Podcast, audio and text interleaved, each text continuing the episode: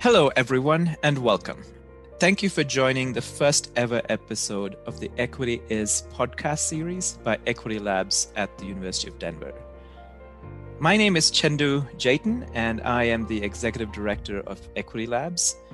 Our show is committed to interrogating contemporary issues in diversity, equity, and inclusion across disciplines, industries, and contexts by leaning on the expertise of interdisciplinary thought leaders and elevating the voices of those who live in the margins. The struggle for equity and justice has many fronts. On the streets of Black Lives Matter and the Me Too movement, in the courts with Roe versus Wade and Obergefell versus Hodges, in the classrooms with the 1619 Project and the Don't Say Gay Bill in the business and industries with the latest in union, unionization and pay equity struggles. We want to engage in an authentic and sometimes uncomfortable conversation with our allies and accomplices and our doubters and learners. Equity work is everybody's work. And we begin our journey by delving into what the equity landscape looks like right now and starting to define the barriers and opportunities we can expect in this work. Our goal at the end of each episode is that you walk away with a better understanding of contemporary issues, some skills and strategies that aid you in your equity and justice journey, and a sense of belonging in a community of people who are in this together. I would like to uh, start by introducing our guests for today's podcast. Um, our first guest, Tom Romero, is the Associate, Professor, Associate Provost for Inclusive Excellence and Curriculum Initiatives at the University of Denver and the founder of the Interdisciplinary Research Institute for the Study of Equality. Tom has authored numerous books, chapters, and essays in areas including but absolutely not limited to legal history of the American West, Latinos and the law, immigration law, uh, property, land, and water use law, uh, the urban development um, and local government in the United States. Um, Tom, thank you so much for joining us today. Pleasure to be here. Thank you for inviting me. Indeed. Um, our next guests are two of Equity Lab's uh, very own, uh, Brianna Johnson and Carolyn Coles. Uh, Brianna is a DU alum who holds a Master of Science in Nonprofit Leadership uh, and is a self employed entrepreneur. Um, Brianna utilizes her background in higher education to build equitable communities and cultivate meaningful connections through project management and system strategy. Um, welcome, Brianna.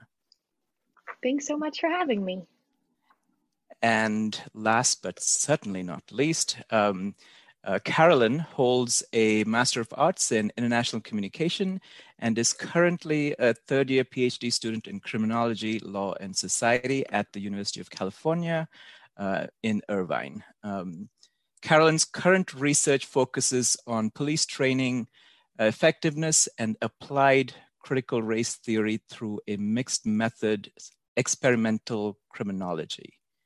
That is a mouthful. I hope you'll tell us a little bit more about that. Uh, she also has a background um, of working with local governments to expand their approach and understanding of diversity, equity, and inclusion um, in the communities they serve. Um, so, welcome, Caroline, and thank you for joining us. Happy to be here. Indeed. Well, um, we certainly have a wonderful panel of thought leaders. Um, so let's uh, begin with some uh, level setting. Uh, right. So, starting with the assumption that none of us have witnessed or experienced an equitable, socially just world. If you could imagine an equitable world, what would that look like? And I'd love for you to kind of begin by uh, telling us how you enter this space and what identities inform the way uh, you answer uh, this question. Um, so maybe let's start with Carolyn. Uh, good morning. I love this question. Um, so first, I am Carolyn Coles, as introduced, uh, Black woman, mid 30s, and loving life. So I'm entering this question with a global perspective. I've traveled a lot across the world. And um, the one thing that I've understood is in the US, I am first and foremost Black. When I am in a different country, I am first and foremost American. And that has its own set of stereotypes, generalizations, um, pros and cons. Cindy, when I think about this question of what does an equitable world actually look like, for me, that would be absolute freedom, right? It would encompass everything that we think could be obtained from the position anybody is in, right? To make that a little bit more concrete.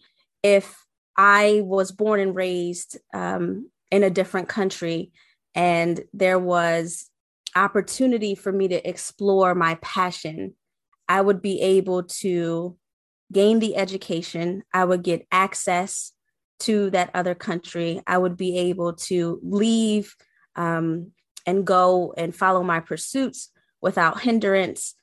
I would be welcomed.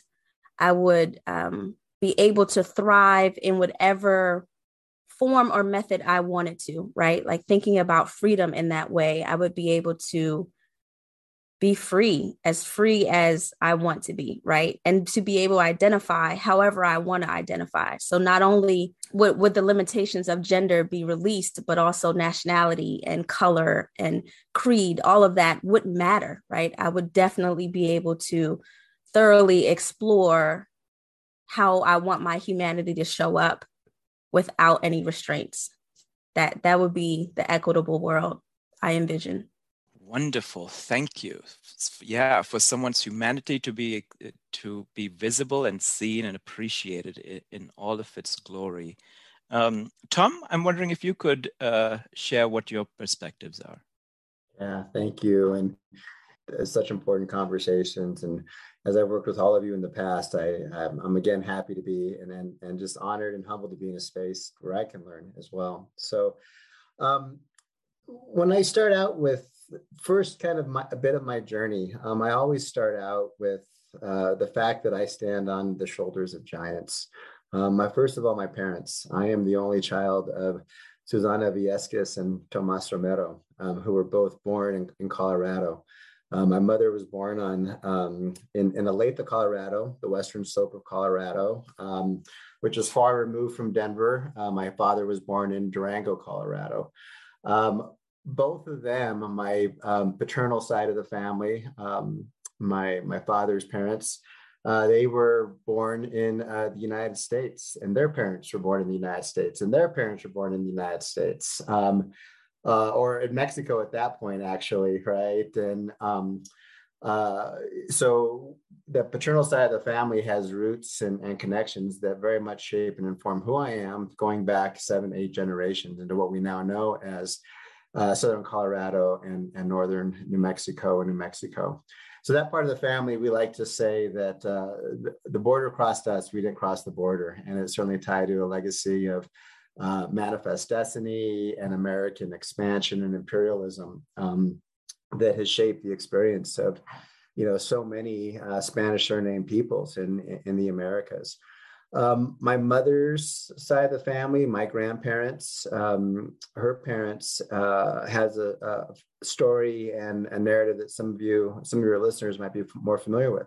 Uh, they migrated from Mexico, and in fact, they were fleeing the Mexican Revolution um, in the late 19 teens, and they ultimately made their way to Olathe, Colorado, uh, where they uh, purchased a farm and um, my uh, that side of the family uh, worked on a farm uh, up until my father's death, my grandfather's death in, in 1991. My mother, my father, that part of the family formed a, a real interesting part of a, a larger community um, uh, in in Utah and Colorado northern New Mexico. That's where my, my parents met as part of a uh, Pentecostal, actually, uh, family, um, not Catholic, which people might also assume is, is, is tied to a Mexican or Mexican American experience. Um, my father went to the Vietnam War. My, my mother settled in Denver. And uh, ultimately, I was uh, conceived and conceptualized in, in Japan, um, of, of, all places, um, when my mother went to go visit my father uh, with, uh, during the Vietnam War. And so uh, I was born and raised in Denver, bused in the Denver Public Schools as part of a school desegregation order. Um, really began to experience and understand the nature of difference, uh, of segregation, certainly questions of, of inclusivity and, and equality.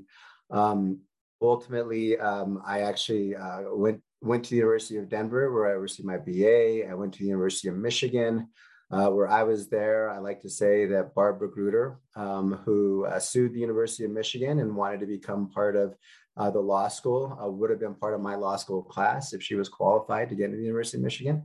Um, but I was there doing during the major affirmative action debates. Um, I remember having uh, fellow students actually questioning whether those of us that were students of color should actually be on campus, whether we were qualified, whether they should even invite us to their study groups. Um, I was walking down the streets of Ann Arbor and I was told to go back to the bean fields where I belong. And so these are all really informative experiences. I think the, the final thing I'll say about a bit about my background is um, uh, as part of that case, uh, all of us who were students of color at the University of Michigan, the law school, um, all of our admissions files were subpoenaed um, and became part of the case record that made, made it to the United States Supreme Court. And so just sort of thinking about, you know, kind of the nature of what that means for all your listeners. If you had your college admissions files subpoenaed, right, and were reviewed by lawyers for people to understand whether you were qualified, right, um, I think is it speaks to that larger experience, right, about borders and boundaries and who belongs and who doesn't belong, and that has that has certainly shaped um, all the ways that that I certainly have thought about myself, thought about the importance of the work that I do, writing about, thinking about. Uh, sometimes being able to be a collaborator, sometimes being able to be a leader, oftentimes being a follower around issues of diversity, equity, inclusion, and, and really justice. So um, I got to sort of, as I was thinking about this question, Chenthu, um, and I think uh, some sort of core things come to mind, right? In terms of what is the world that, that I would imagine. I think that so many others imagine. And I think about kind of security, it's kind of basic needs, right? Um, housing. Everyone should have a right to decent housing, right? What does that mean? It means a roof over your heads. It means clean water. It means sewage. Tied to that is health, right? There should be a basic rights, right? And security of one's health. Being able to see a doctor and get the medicines they need, right? And not to have to, to go into debt. Um, that's really tied to economic security. Carolyn talked so much about the importance of, of identity, right? Because one's access to housing, one's access to health, one's access to um, economic security is tied in so many ways to century long formations about our identities and, and how having certain identities give us access to certain things and deny us access to others. And so um, another piece that I want to share, and um, this this question was very timely for me, and I think it's also connected to my my identity uh, as well. Is um, uh, my partner, she's Jewish, and our children we raised in, in an interfaith uh, family. And um, my 16 year old, my youngest son, uh, was recently confirmed um, at the synagogue. And as part of his confirmation, he needed to uh, speak before the congregation on various practices or, or sort of ideas in the Jewish faith that really resonated with him. And um, I want to share uh, what he wrote because I think it speaks directly to your question. And so this is what he shared with the congregation just, this past uh, Saturday. He talked about the value of darchei shalom, or ways of peace. And as he said, this speaks to me now more than ever. This belief means we have to help, nurture, and value all persons, even those who are seemingly different from us. Thinking of world events, the current Russia Ukraine crisis is illustrative. Although a tragedy, people around the world are helping the displaced refugees fleeing the war. Yet, in comparison, non white immigrants have a much harder time getting into Western countries. The welcome of Ukrainians into Western Europe occurred more readily and with little resistance than what was experienced by Syrian refugees in 2011 or Latin immigrants to the United States today. We must build a world where every time there is a tragedy, no matter where, all countries should do all they can to help with the crisis, no matter the color of people of a person's skin or their faith. Through incl- inclusivity, compassion for all, and a commitment to protect the most vulnerable among us is how we must build the world with Darchei Shalom or ways of peace. Wow. Um, thank you so much, Tom.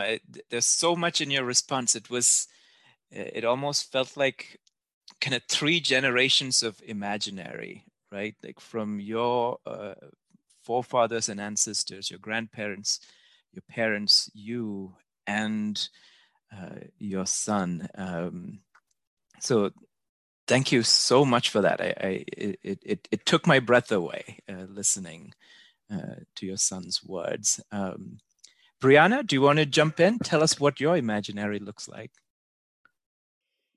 Thanks, Chenthu. Um, I'm feeling a little emotional after hearing what your son wrote, Tom. Um, that's, I think, plays into my answer of when I when I think when I imagine an equitable world, I I try to think of uh, the generations before me and after me and how that can inform what an equitable world would look like. So that was wow, so great. Thank you for sharing that. My name is Brianna. I use she, her pronouns. I am a 30 year old white woman born and raised in Colorado. So, Colorado is home, and I hope it stays my home for a really long time. The first time I was asked to imagine what an equitable world looked like was not that long ago. I would say like two to three years ago, actually. Um, so, in contrast to Tom's generations of imagining, right? And um, I feel like for me, I'm I'm the first, and it feels like a lot. I think it, it's hard for everybody to imagine, as you said, Chenthu, what it looks like because we have never seen it before. Um, but for me and my my brain um, and my experience in my world, this is challenging. So I'm grateful to um, my teachers and my friends and my colleagues who have shared their experiences in the world to help me see what that would look like and imagine what that would look like. So I agree with what both Chenthu and Carolyn have said. Um, I the a piece that I want to add, in addition to their brilliant answers, is not only um, people able to be free to be who they are, um, where governments and corporations and communities aren't making rules against their very existence, where safety, respect, and health are foundational to our existence and our society. I think the one other piece that I would add that feels really pertinent uh, today and and most days recently is also adding in just this reciprocal relationship with nature um, and the environment um, because we are intimately tied to it as humans. So, how we interact with each other, I think, truly is representative of how we interact with our world and with our environment. So, adding that to the to an imaginary to the imagined to the ideal um, equitable world would make equity feel more accessible right? If we had this reciprocal relationship with our environment and then also with each other with respect, kindness, and um, that feeling of safety. Thank you, Brianna, for adding that other element uh, of equity. Because I think you're you're right. Um, you know, so much of our modern understanding of the world depends on uh, kind of conceptualizing land and resources as property to be owned. Uh, um, and I think when our most primary connection to each other is through the land, uh, then that becomes a necessary part of the imaginary of equity. Um, so thank you for adding that other element. Um, you know, certainly coming to the United States as an immigrant fleeing a civil war, uh, you know, the, you know, the concepts of safety and belonging have always informed my imaginary. Uh, so so much of it resonates with what you all said. Uh, uh, kind of my simple, well, not not necessarily simple, but at least uh, concise idea of equity has always been, um, you know, when the when the authentic presentation of and performance of self is met with only celebration and there are no negative consequences to it, then we've achieved um, equity. Um, so that's kind of the condensed version of, of my larger idea that uh, is so in line with what all of you all spoke to. Um, so let's kind of switch a little bit um, because so much of the imaginary of equity depends on the struggles that uh, we have seen and witnessed and experienced. Um, so, you know, it feels like the urgency of an equitable world and the resistance of it are both much more palpable now than, you know, 5, 10, 15 years ago. Um, certainly in communities of minoritized uh, people, the urgency has always been present. Um, but um, can you reflect on what has changed in the last decade or so that that has moved this topic to the forefront um, of action and conversation? Um, Tom, uh, could you uh, kick us off?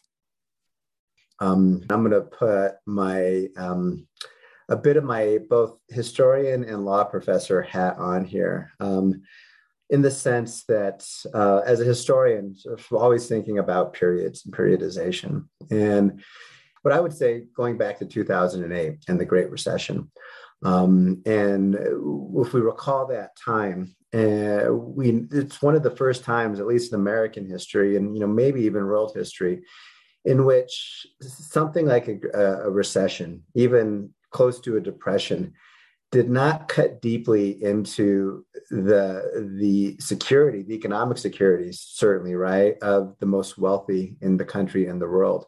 And in fact what we we began to see in 2008 is a real acceleration of massive massive wealth transfer right? So 2008 uh, is really the beginning if we think about the housing crisis and um, the collapse of, of, of, all of these loans uh, in the housing market. Who may who profited off that, right? Um, you know, the really 0.01%, right? And we see beginning in 2008, 2009, uh, 2009 right? The Occupy movements, um, the talk about the 99% versus the 1% versus I would even qualify it even more because the difference between the 1% and the 1% is, is massive, right? Course, accelerated, accelerated, not just the United States, but, but around the world, you know, massive wealth transfers that are tied to the rise of populism. Um, and so the historian in me says, and I've heard it, this is like the Gilded Age, right? This is like the 19th century in, in the United States when we had similar sorts of things happening, right? Um, massive wealth transfers uh, that are going to just a few privileged few massive income inequality, right? Massive racial inequality, uh, outrage manufactured, right? To hide, um, to obscure, you know, not just the United States, but around the world, right?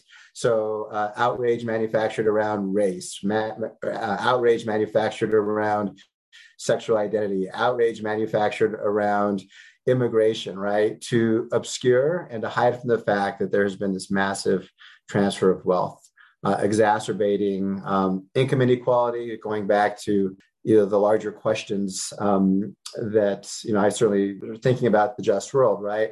Uh, lack of housing, loss of housing, lack of, of good jobs, loss of jobs, right? Uh, lack of healthcare, loss of healthcare. Um, it's all connected, and so in my mind, this is, uh, you know, I think the past can inform us, but the other final piece I would say now is now is that at least my understanding is we have never seen in, in world history such gross um, inequities in in who owns wealth and who doesn't right? And we're really talking about a very very small pe- uh, amount of people that own a vast majority of the world's wealth. Thank you tom. Uh, I, I, certainly think you know the, the Great Recession uh, played a substantial part in kind of exaggerating the already percolating inequities. Um, um, Carolyn, I, am wondering if you want to jump in, uh, but also speak about the kind of uh, the more palpable resistance to equity work. Right, we are seeing a kind of polarization um, that uh, perhaps we are that we're all a little bit uh, shocked by or surprised by. I I definitely agree um, with the financial and historical implications. Um, on the the other side, I would say technology has played a critical role. Um, we had uh, the first Black president, right, and that was huge, and, and the world got to see that. And there were generations who now understood what was possible, right? Like a whole group of people were born into this reality that the the leader of um, the United States could look like them. Um, and at the same time, people were deeply frightened, and that created conflict that was really injecting this uh, reality of loss of resources to people who believed that uh, people of color holding position of power directly confronted their ability to live the life that they wanted.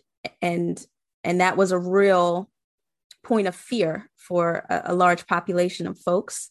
And uh, with technology being available accessible uh, the realities that some folks were living was now public television and people's ability to rise was not tied to the limitations of if you're able to get into this institution of higher education. You see influencers becoming really really active. You see um, dancers um, making money and getting called out by you know artists and being pulled into an industry just off of views right? So that changed the landscape. It, that changed the world on top of um, this frustration that i think a lot of people felt at these these doors these gateways being open to people that they weren't originally open to.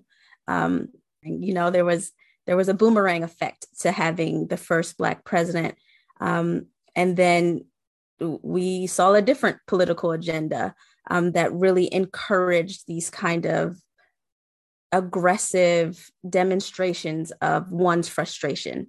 And what we understood living in the United States is that racism is embedded in our system and is that it was the cruelty that we saw in the civil rights movement was still alive that was something that we were like, yeah, it was really bad then, but like we're we're over that. You know, people don't do that anymore.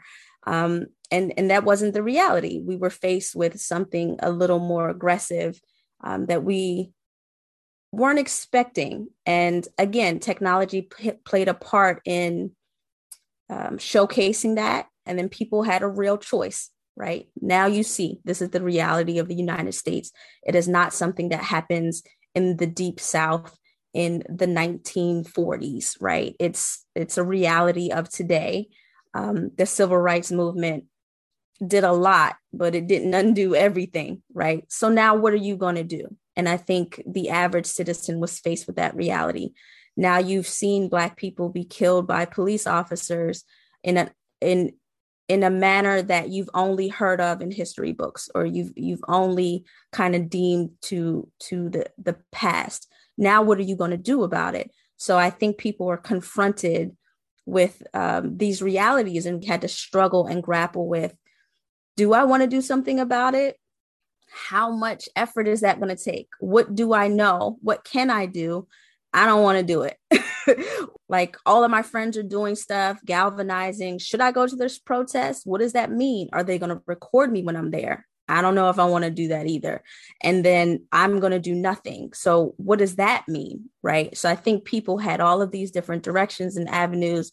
And as a society, we're still grappling with that. We're still grappling with what do we do um, for, for all races and colors and, and genders of folks. And I think those who were who saw this have been poised to um, respond. And, and those are the folks that you see organizing who who have the policy draft already ready, who are stepping into positions where they can uh, dictate what what should come next.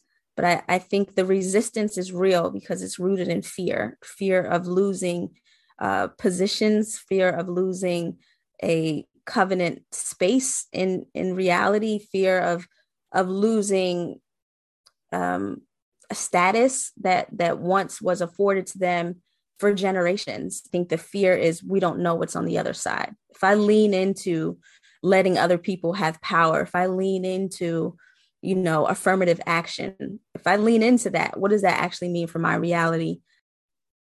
Yeah, thank you. Uh, you're absolutely right. I think confronted with a choice uh, of what do we do with our current reality, um, certainly too many people have chosen to resist. Uh, I think. Uh, Tom, uh, you wanted to jump in. Yeah. Um, Carolyn's response, in particular, I think, sort of beginning and sort of thinking about the role of technology. Um, I think obviously more directly social media, right? Facebook, Instagram, TikTok, Twitter, right? Um, I, I think it's we live in this really powerful and, interesting and precipitous moment, if you will, right? Because one of the first things, particularly as Carolyn started talking about kind of the, the resistance, and I think the lib, uh, liberatory potential, right, of this work reminded me of the Arab Spring. Um, and the, the role that, that I think it was Facebook at the time, right, really played in in bringing together democratic movements right bringing people together agro- across time and space to organize to mobilize and certainly to resist. Um, I think more recently we have ex- amazing examples from TikTok, right? In, in, in the in the recent presidential election. Nevertheless, right, we also know, and I think going back to my point, right, this this technology is increasingly controlled by, right, and owned by by limited number of people, right, that have no interest, right, in these platforms. Um, doing doing anything more right than um, increasing divisiveness and uh, increasing you know the bottom line right the, the, the profit margin and you know that is it's liberatory potential but to be uh, you know, connected to the fact that, that these are nothing more than profit making mechanisms right? And how do we reconcile that is i think one of our challenges. Thank you so much tom. You know interestingly, it was just a few days ago in the office that I was having a conversation with our marketing team, and they were trying to convince me that, hey, Equity Labs should have a presence on TikTok. And I was like, what? Um, but I don't know, maybe, maybe. Um, but I think it, it's partially a recognition of the fact that you know certainly equity work is about changing systems and organizations but it's also the project of changing hearts and minds right uh, rhetoricians have always known that discourse and language can be hurtful and cruel. They can be violence. Um, um, and part of it is just making an active choice to choose not to do that. Um, but i'm wondering you know, if it is about systems and institutions, but also hearts and minds, is there a, a more reasonable entry point into the equity work? Um, and um, is one project more likely to succeed than the other? Um, Brianna, uh, can you uh, jump in on this one? So for me, the entry point is hearts and minds because that's my nature. That is who I am and that's how I connect with people. I think human connection is a much stronger force for change than policies or procedures. But we have to do that too, right? Um, injustice is baked into our systems for centuries, um, and we need to simultaneously do work to undo that too. Um, that's where we need to tap into leadership. What does leadership look like? Can we ha- change leadership models to be co leadership models where multiple identities and people and ideas can be at the helm of our organizations? Um, from my perspective, all of that goes back to changing hearts and minds um, so that people who do get into power um, will see the na- the need to change the systems in the in the end. That's what I think will be the most effective. So it's both.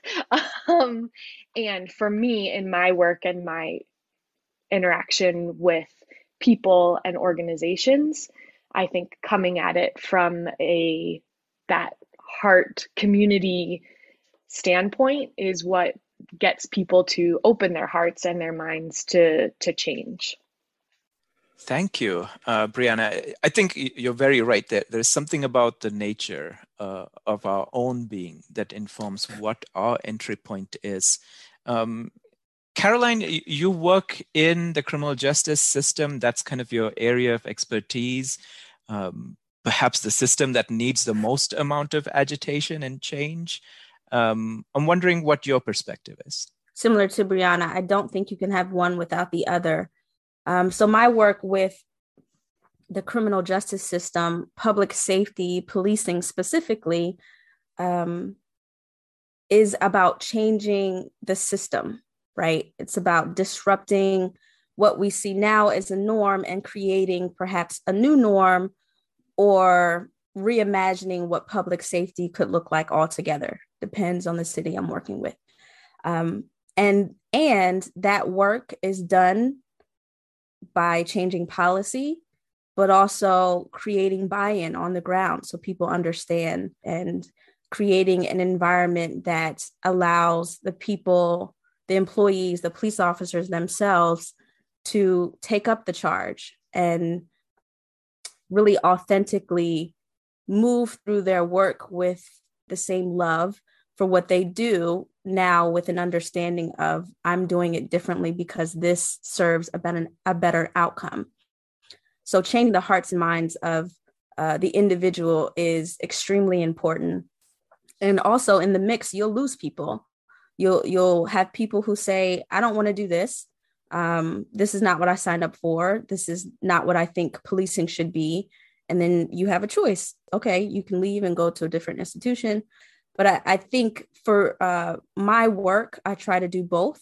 Um, in the academic field, I create uh, I create knowledge that supports uh, the changes that that I believe need to happen. So they are evidence based, right? And that that evidence could also impact those who are creating policy so that that systems change is happening at the policy level and at the same time i work with police departments who are excited about change who want to change something and really don't know how to do it yet and work with them on a ground level to create trainings or to create internal policy that uh, really impacts what they can do tomorrow because sometimes as we know our government is slow um, so I, I think the entry point is wherever you can get in, right? For me, the success is where you can start. So if you can start with hearts and minds, please start there. If you have access at the policy level, please start there.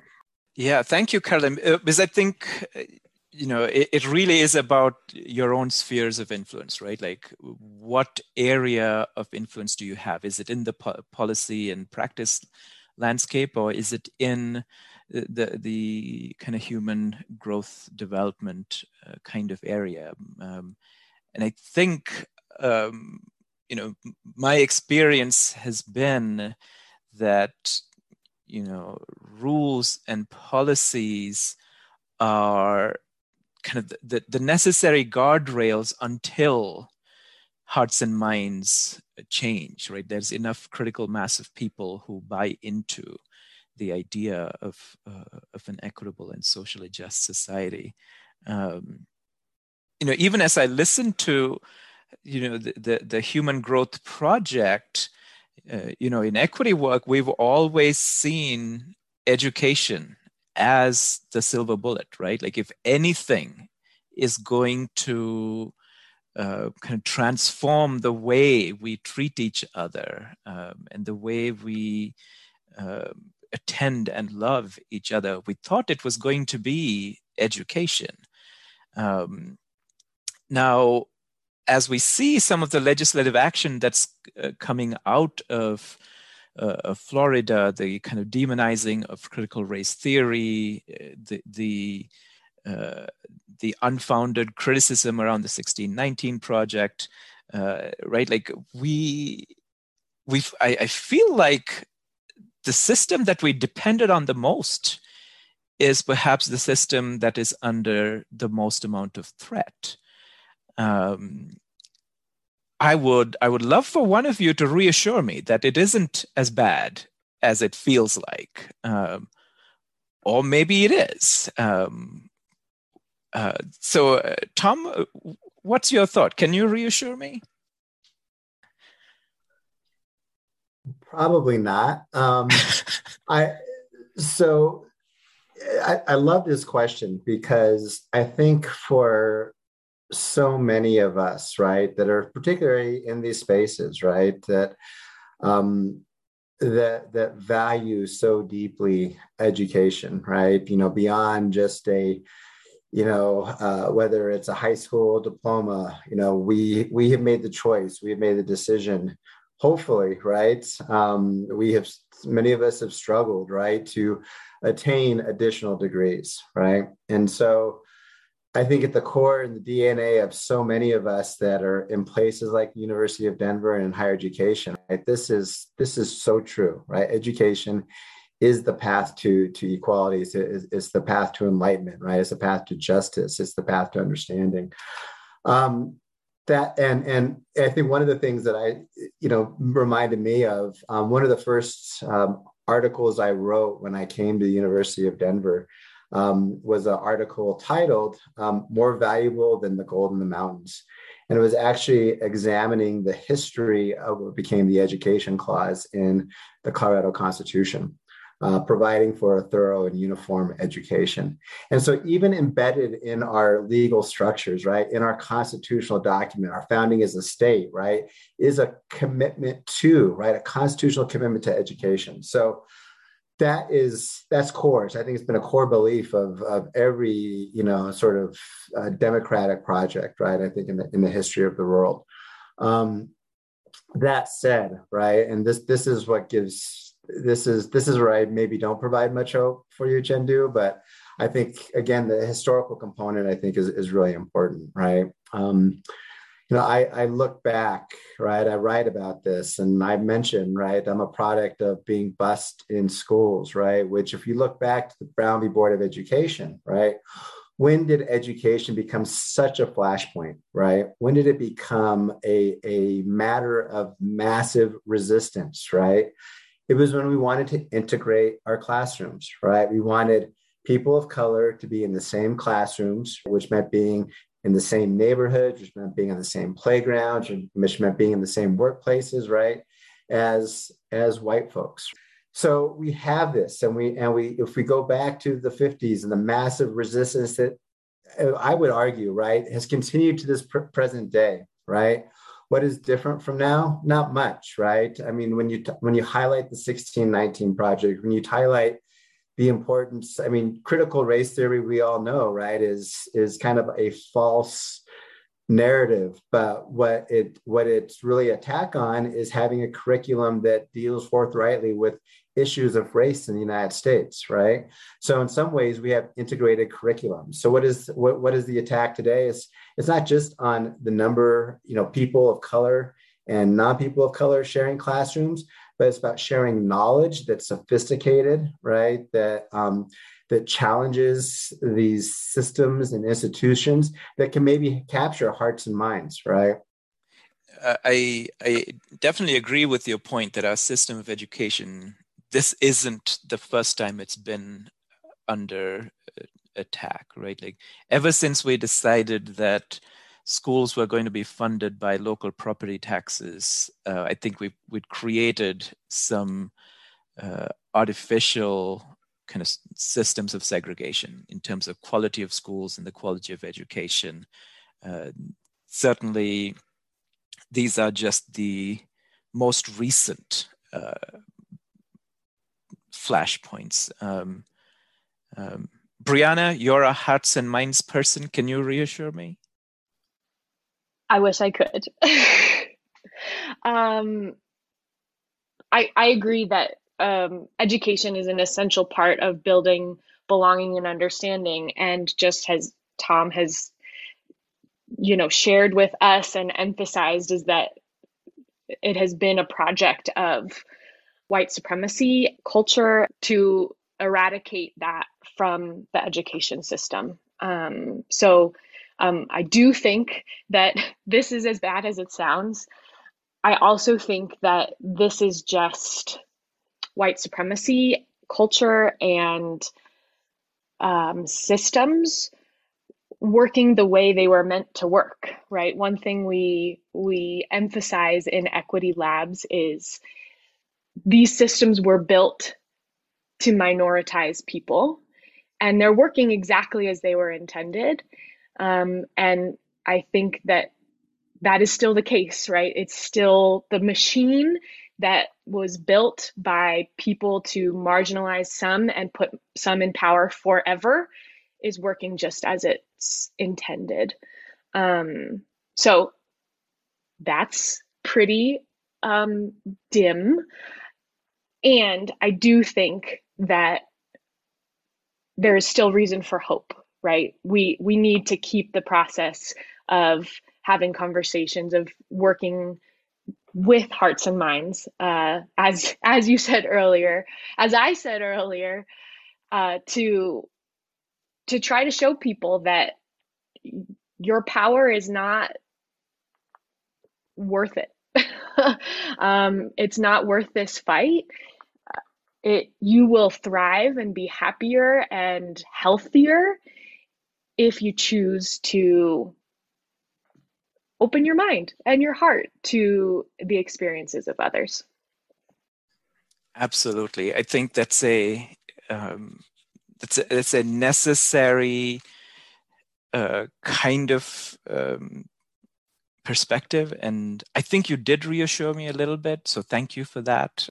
So tom it sounds like you have some reassurance to give me as well in regards to the state of education here um, i would love to take that uh, as well yeah i uh, i definitely don't want to leave leave on such a bleak note and i think i'm certainly inspired by brianna and and, and also kind of being in conversation with with you know the people in this in this room but also again kind of going back to why why am i in the space of education right um, it's been reinforced for me so many times. and I think it's why I myself chose this path um, uh, is is the power of youth, right? And and education to unleash and unlock the potential of youth. And I think we have so many examples of of young people who have who are thinking critically about the world, right? That have a sophisticated understanding based upon their education, right? Of of equity, of inequality, right? That ultimately creates, I think, empathy, right, for for uh, the world, um, you know, their fellow, whether they're students, their neighbors, right, their fellow human beings, and um, and so I think as soon as we can tr- we we can match those youth with the, the education they deserve, right, and as soon as we can turn the world over to them as quickly as possible, I think things are going to change dramatically. I think you're right. The, the the greatest amount of hope that I have for our future is definitely in our uh, in our young folks. They are truly a, a, an inspiring and, and resilient uh, group of folks. I also uh, kind of think about the folks who are doing uh, this work now. You know, the workplaces are changing I'm seeing more and more organizations uh, kind of take seriously DEI work. Uh, they're bringing in people, but I'm also noticing that these people are the folks who are burning out uh, and either leaving or moving this kind of work. Um, what is it about this kind of work um, and how it's being positioned that might be contributing to this um, burnout. And and what is the remedy for that? Um, carolyn do you want to take that one on? Sure. Um, i think about this a lot because it's i hold several dei positions um, both in service to my university um, for a local government that i work with and also with equity labs. So I, I think a couple of things are happening so institutions that are um, looking for these types of folks to do this work, I think have a bias towards or a preference towards people of color. They they tend to think that folks of color inherently just know more diversity, equity, and inclusion things based on an assumed live experience. So, one, I think um, overwhelmingly those folks are put into these positions and at the same time, the position is one of superhero do it all, fix it all, make it so we hire the right people all the time, make the language on our website perfect, um, teach us about sexuality and gender, and also about racism and systemic oppression. Um, it's it's a catch-all for everything.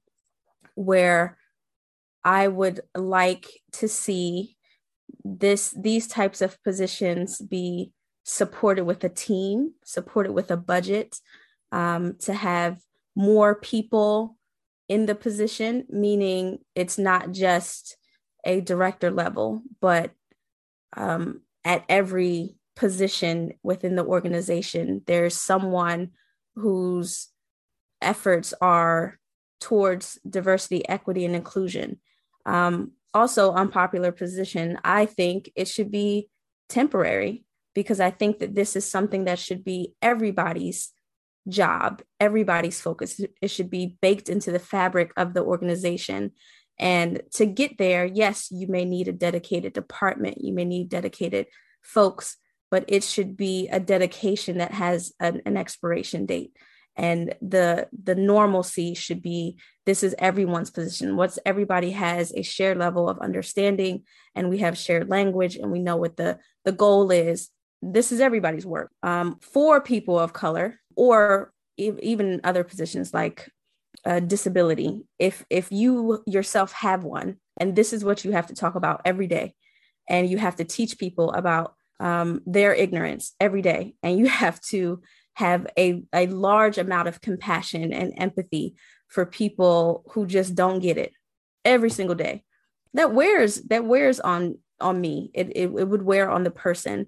And if the infrastructure of the organization isn't such that you can take sabbatical that you have colleagues that you have peers that you can um, have community to talk about the frustrations then yeah you get burnt out because this is something it's not like a finance job that like at five o'clock the banks are closed and it's over. This is a reality of being human.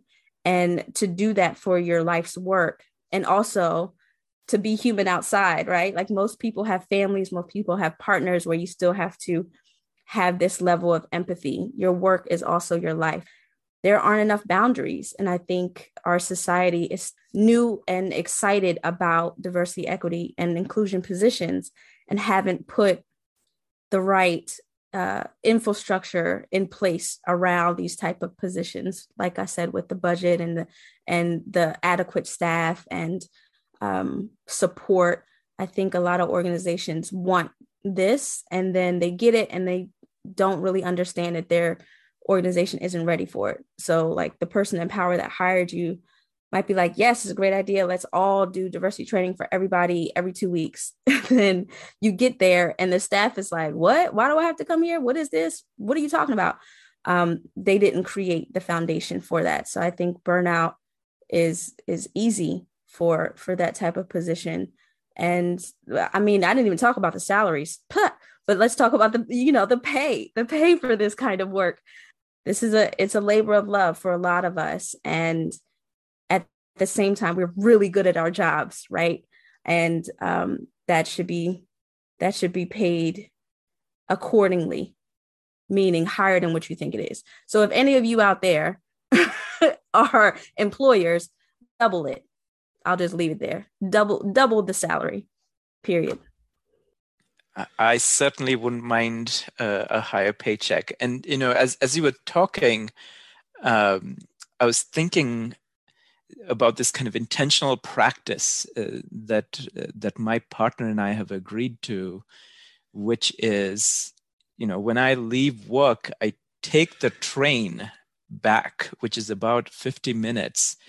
Um, and that is time where I'm kind of cognitively processing the day, the things that I was able to accomplish, the hearts and minds that I was able to change, the ones that I didn't, uh, kind of working through the guilt of, of not succeeding, working through the shame of not succeeding.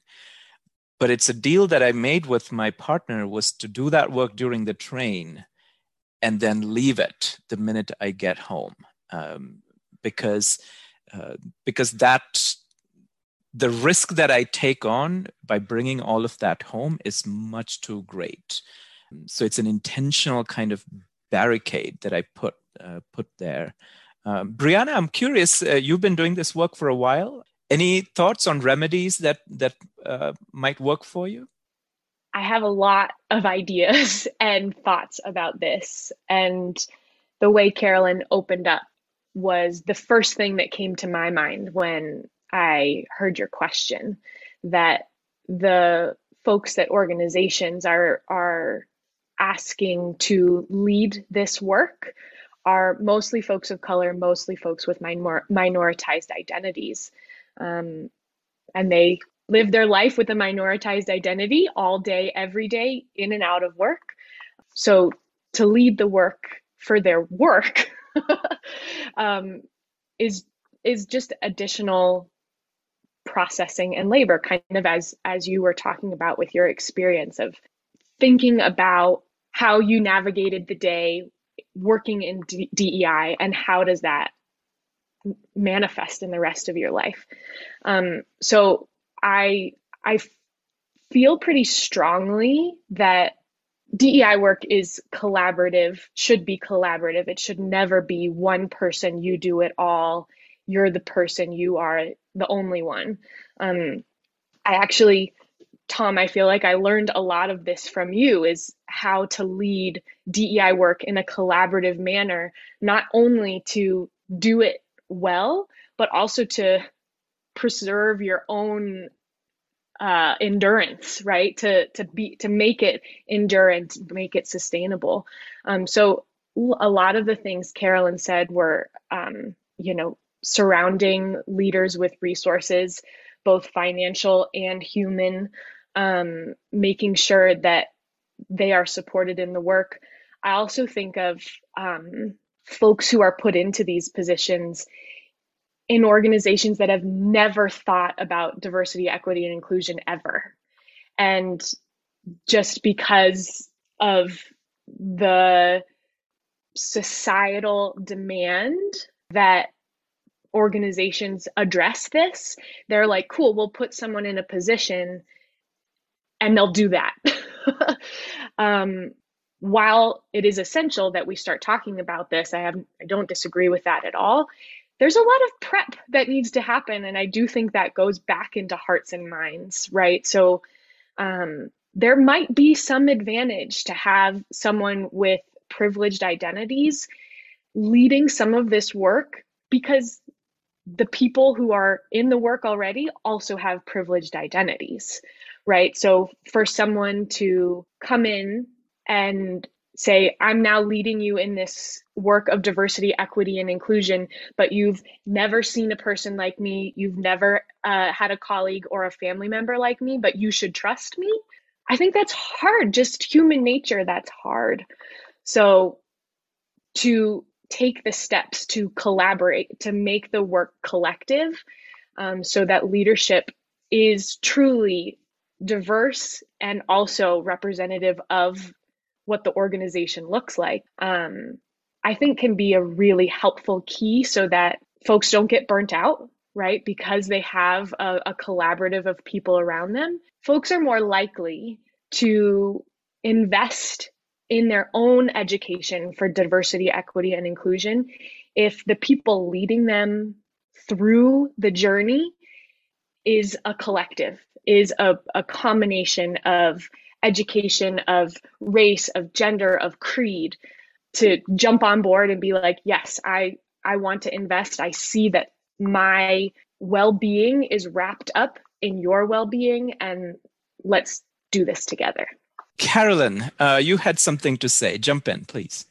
Yes, I just wanted to uh, echo uh, several points of Brianna's, um, specifically thinking back to uh, um, what we imagine an equitable world could be, right? In this, applying it to this context of question. Um, very similar to what Brianna said, I I would love to see where those folks that are championing the work of equity, diversity, and inclusion are not hold, held captive by the identities that they hold, right? Um, I have been in spaces where the team that has come in has been all white females.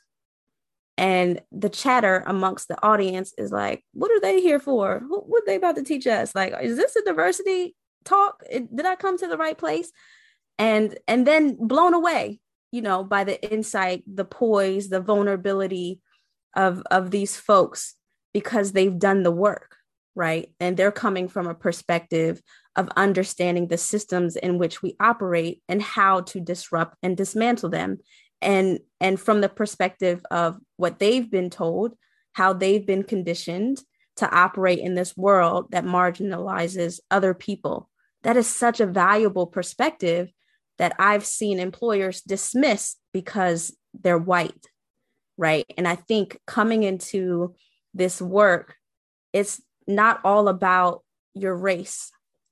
Um, in policing, most people, most police officers want another cop in front of them.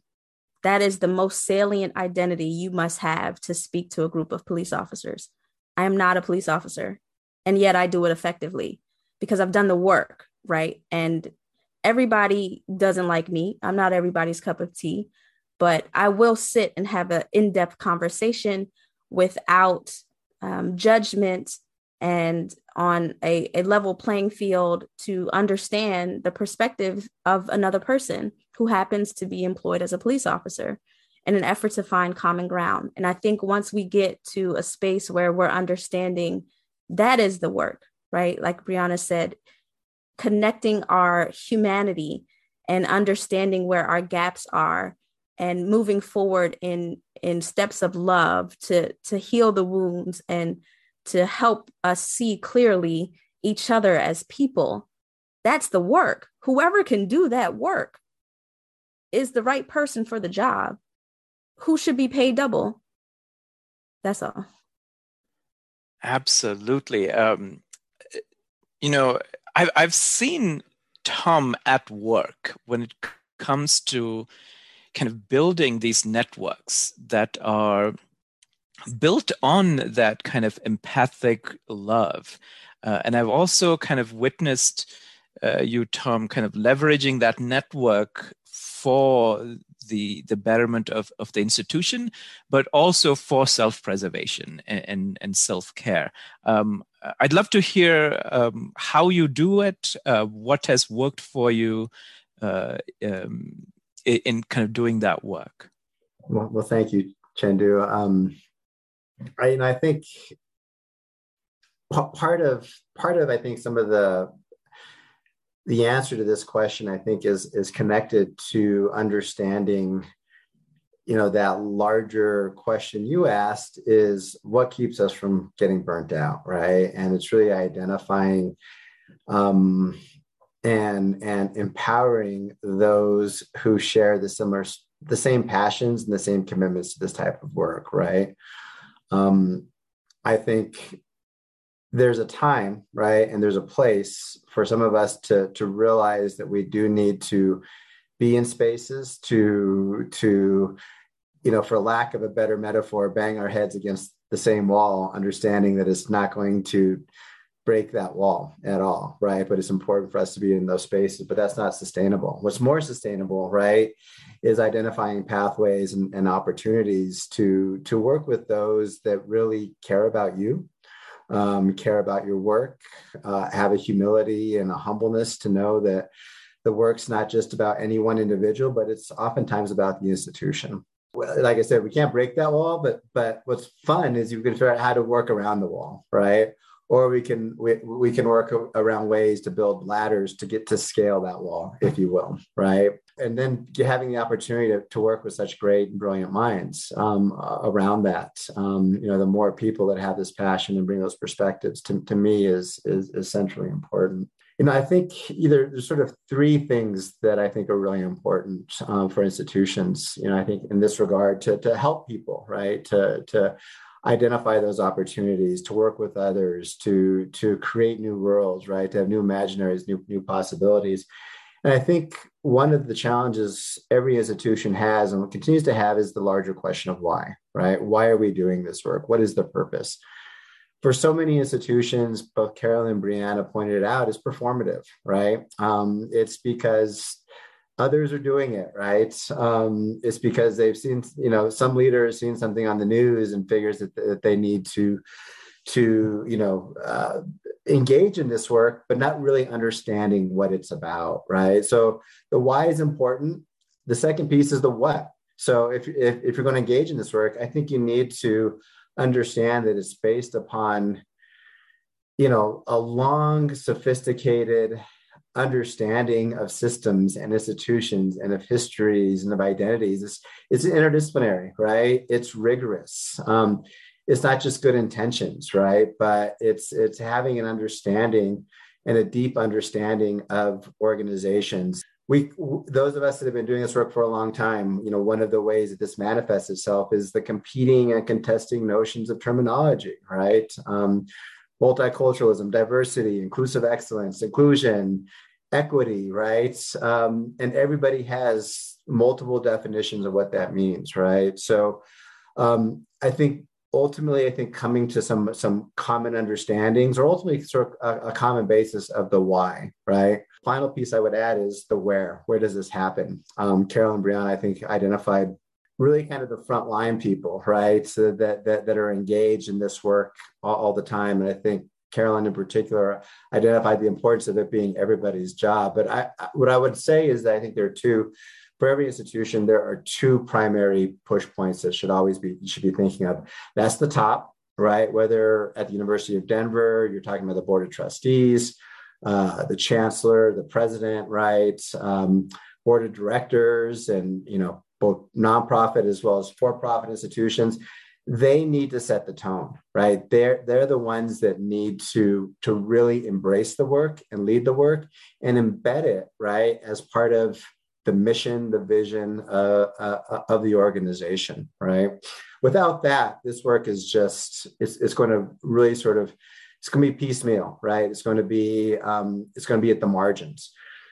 The other kind of push point in every organization um, is, to me, is the most vulnerable, right? And having an uh, and so if you have the top, right, that is really pushing a mission, a vision, and policies and practices to protect the most vulnerable, then you can begin to embed that work right throughout the entire institution. And so. Um, so the why, the what, and the where, I think, is centrally important. You know, for any institution to think about that, and then what it does, right? I think at the end of the day, going back to your question precisely of me, right? It, it empowers all of us to be excited about this work, right? To find others that can help grow and to help build, right? And we know that we're ultimately building something together that the institution values. And the final point is i mean until an institution does that right then we we you know those of us that are in these spaces we identify those values because we do have agency and we build right what what we can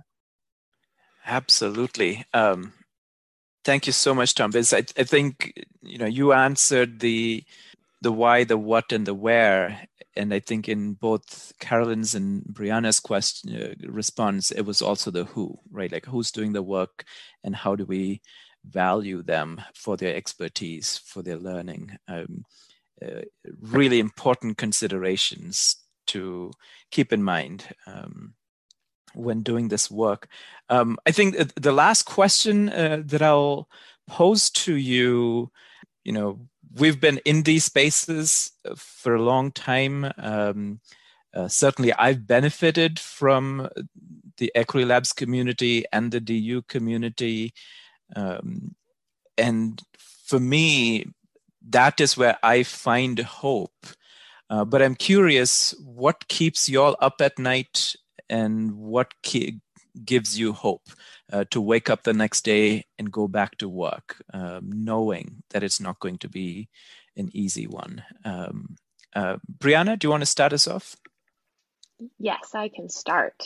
So, some of the conversations that we've had about education um, keep me up at night. um, and the fact that people invest so much time and effort to limit the freedom and instill fear in people, it's infuriating. It's unthinkable. It's real. Um, and it it really makes it hard when the days are hard when when the days are like this is why are we doing this? What's the point? Um, all of that feels really really heavy. Um, and knowing that my friends and family members and colleagues are also up at night because they simply fear for their well-being and for their safety. Um, I can't stand that and it drives me crazy. And um, that's why I'm here. That's why I will always continue to be here. Um, always continue to participate in the conversation, to um, educate when that's my place, and to support people who are asking for my support. And I know that my life has value if I do the right thing. And to me, that's ensuring that people feel valued, seen, heard, and that they belong in our communities, in our state, in our country, and in the world. And that's why I keep going. That's what keeps me here and keeps me aligned with the work, knowing that this will be this is part of my life. This is my life process. Um, and I wouldn't want to be anywhere else. Thank you, Brianna. Tom, what about you? What keeps you up at night? What gives you hope? Yeah, um, great question. Um, so I think just to build a bit on what Brianna said, you know, I really what what keeps me up at night is is so much of the lack of empathy. Um, and really in some ways the the active the active engagement in wanting to cause harm to others particularly by those that are in positions of either privilege and or leadership. Um, oftentimes in leadership positions just the lack of empathy. It's it's it's a failure to understand that that their failure to act, their um, inaction around policy and procedure, their inconsistent messaging, right, causes harm, right? Um, uh, but you know there are so many others right that that use their privilege you know whether it's their racial privilege their gender privilege or sexual identity privilege to celebrate and to, and to cause outright harm and i think I think what I, I feels like we've seen an acceleration of this, right? In so many spaces, public places, walls at the University of Denver, right? You know, more recently, airplanes, right? Um, uh, Supreme Court decisions, right? Um, or future decisions, right? As examples of just actively having lack of empathy and or understanding that, that, that their decisions are going to cause harm and I think tied to that too is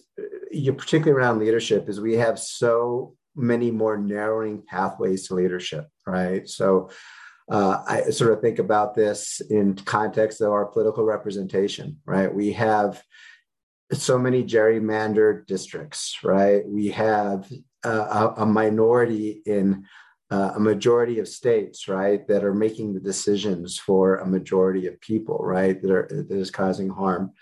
Um, it's true in higher education, right? When you look at the selection, the increasingly so secretive selection, right, of leadership, um, you know, that, that happens. Um, uh, the lack of those to be engaged, right, uh, in the process, and certainly uh, the failure to listen to those who who uh, do have access, right, to ultimately have their their voices heard in the process.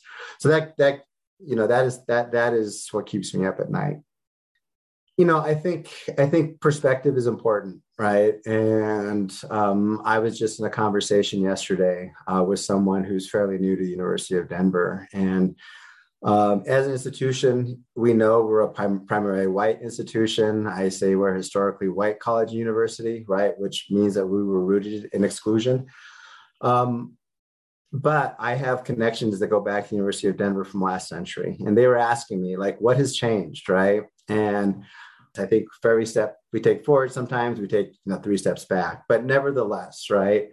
I think you know there are there's an increasingly mass of of um, greater diversity, right, uh, on the campus. In the nearly 30 years I've been associated in, this, in the institution, there's a reimagination, uh, a redistribution of some resources, right, like to the equity lab, certainly to uh, something I've been very privileged to be part of, um, the Interdisciplinary Research Institute for the Study of Inequality. Um, having position uh, people in positions of power to be, you know, at the table, right? Um, you know, Carolyn and I got to work with Frank Tuitt, right? To, um, uh, speaking of standing on the shoulders of giants, right? So, you know, those all those pieces weren't necessarily in play. We, I think, understanding that where you know where progress has happened to continue to build on that progress continue to resource it and to continue to develop it continue to create those opportunities in which we can collaborate connect and grow and um, that that's one of the reasons I'm at the University of Denver. It's one of the reasons I, I remain at the University of Denver. Is uh, there are so many great people. Um, everyone that is part of this podcast, right? That I've been associated with um, continue to be associated with people that would come in that that continue to, to help grow and build. And um, that gives me hope and that gives me excitement. Thank you tom. Um, i know you know a future conversation will be about the impending supreme court decision that is coming down. Carolyn um, same question. What keeps you up at night? Uh, what gives you hope if if you'll afford me a little bit of um, elasticity here, I'm going to answer the question the way I want to. Quite literally, nothing keeps me up at night. Um, in this work, I have learned that sleep is paramount. It is important. Um, so I do not allow any ignorance of the society to rob me of of my rest. Um, but what I will say is that when I, I I'm in this work with a very clear vision, and um, I didn't come about it haphazardly, but there have been um, a system of things that that worked in my life to bring me in in front of police departments in this country, and that is my sole focus until I am directed elsewhere. So I would say I, I do this work because I've seen the power of its transformation. I have been uh, blessed in my short tenure with police departments to see the effect of, of my influence. Um, and I don't say that lightly, but I've seen I've seen the fruits. I've seen the fruits of it, and um, that definitely keeps me going. I will say I try to leave it all on the on the concrete every single day. So I put my all into my work and I have moments of great despair and I have a beloved community that I can call, that I can um, Google Duo, not FaceTime, um, quickly to get in front of them and and to reassure me. Um, some of my my best practices are to, and this goes into hope, are to keep a list of people who have my back, right? Being in the writing the line of of deeply loving my black community and also caring about police officers is not easy. I'm I'm misunderstood on both sides often. And I know that there are people who get me. There are people who understand. There are people who support what I'm doing. And I literally have their names written out, posted um, in my office. It's like a long list. It's, it's eight sheets right now. And I just kind of look at it and like, okay, cool, they're behind me. And these are also the people I can call at a drop of a dime. Like, tell me why I do this again. Can I quit? Frank Tuitt is at the top of that list, and his answer is always no. you can't quit. Um, but I, I think in in the the eyes of my nieces and nephews, right, in the eyes of the next generation, I explain to them what I do and their innocence of not even understanding the mountains they have to cross gives me hope because my hope is they won't even have to see that mountain, right? Like, because it's not something on the forefront of their mind right now, maybe our society can work fast enough to make it a non obstacle. Um, Solana is going to get to see someone that looks like her on the Supreme Court. That will be her reality, period. She will never have not seen that. Um, that's huge, right? And now with the White House press secretary, again, someone who looks like her, unequivocally without any other option, right? That's who she will see first. And I think those things are the things that continue to give me hope, that continue to drive this work for me. Um, what I do is a drop in the bucket. And what I've learned is that I can influence those who come behind me who want to do similar work, those who um, hold weapons in our country and and who carry weapons as part of their job as police officers i can influence them to think differently. I will never see the impact i make because the impact i make is one less person killed right? That is the measurement of, of what i do. I'll never get to know what what that is. And that's beautiful to me right? Because that means i'm doing it. So i i definitely think um there's a lot of hope out there and the grind is real. And i have a therapist. Self-care is important um, to get a good good community around you. Some people who really can remind you why you do this work. Um, brianna is one of them. She has been with me since the beginning of, of this policing part of the journey. Can pinpoint like remember when you said or like you you did this before. This i know it's hard but you can do it again. Like that those moments are so important um, and also the reason why i sleep so well. So i would say stay hydrated get good sleep um, get good people around you and just stay the course because it's it is not a quick or easy fight. It is definitely a marathon where we will pass the baton to to generations. Thank you so much all three of you for such a vivid articulation uh, of hope that I can hold on to uh, and, and and use when I when I need it. Um, I will say you all give me hope because I've seen the the power that that all three of you um, possess. I've seen the conviction with which you you go to work, the the determination to disrupt the systems that need disrupting. Um, and I think um, I'm so humbled and privileged to um, to have to have this conversation with you. Um, so thank you very much for your time, for your thoughts, your expertise, um, and the love with which uh, you've kind of shared your stories um, and your positions. Um, so thank you very much.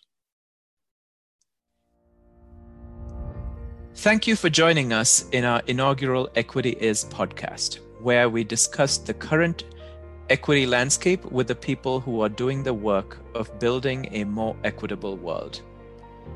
Equity work is difficult work that is worth doing. It is done in community, and it is a responsibility we all carry. To learn more about the cutting edge approaches of Equity Labs and iRise, please visit equity-labs.org slash support equity. You can support our innovation by contributing to our One Day for DU project. I want to thank our guests today for joining in and the Equity Labs production team for bringing this project to life. We hope you will join us for our next episode Equity is Engineering a Better World, where we grapple with the equity issues and barriers in STEM education and industry. As long as inequity exists, we will innovate for equity.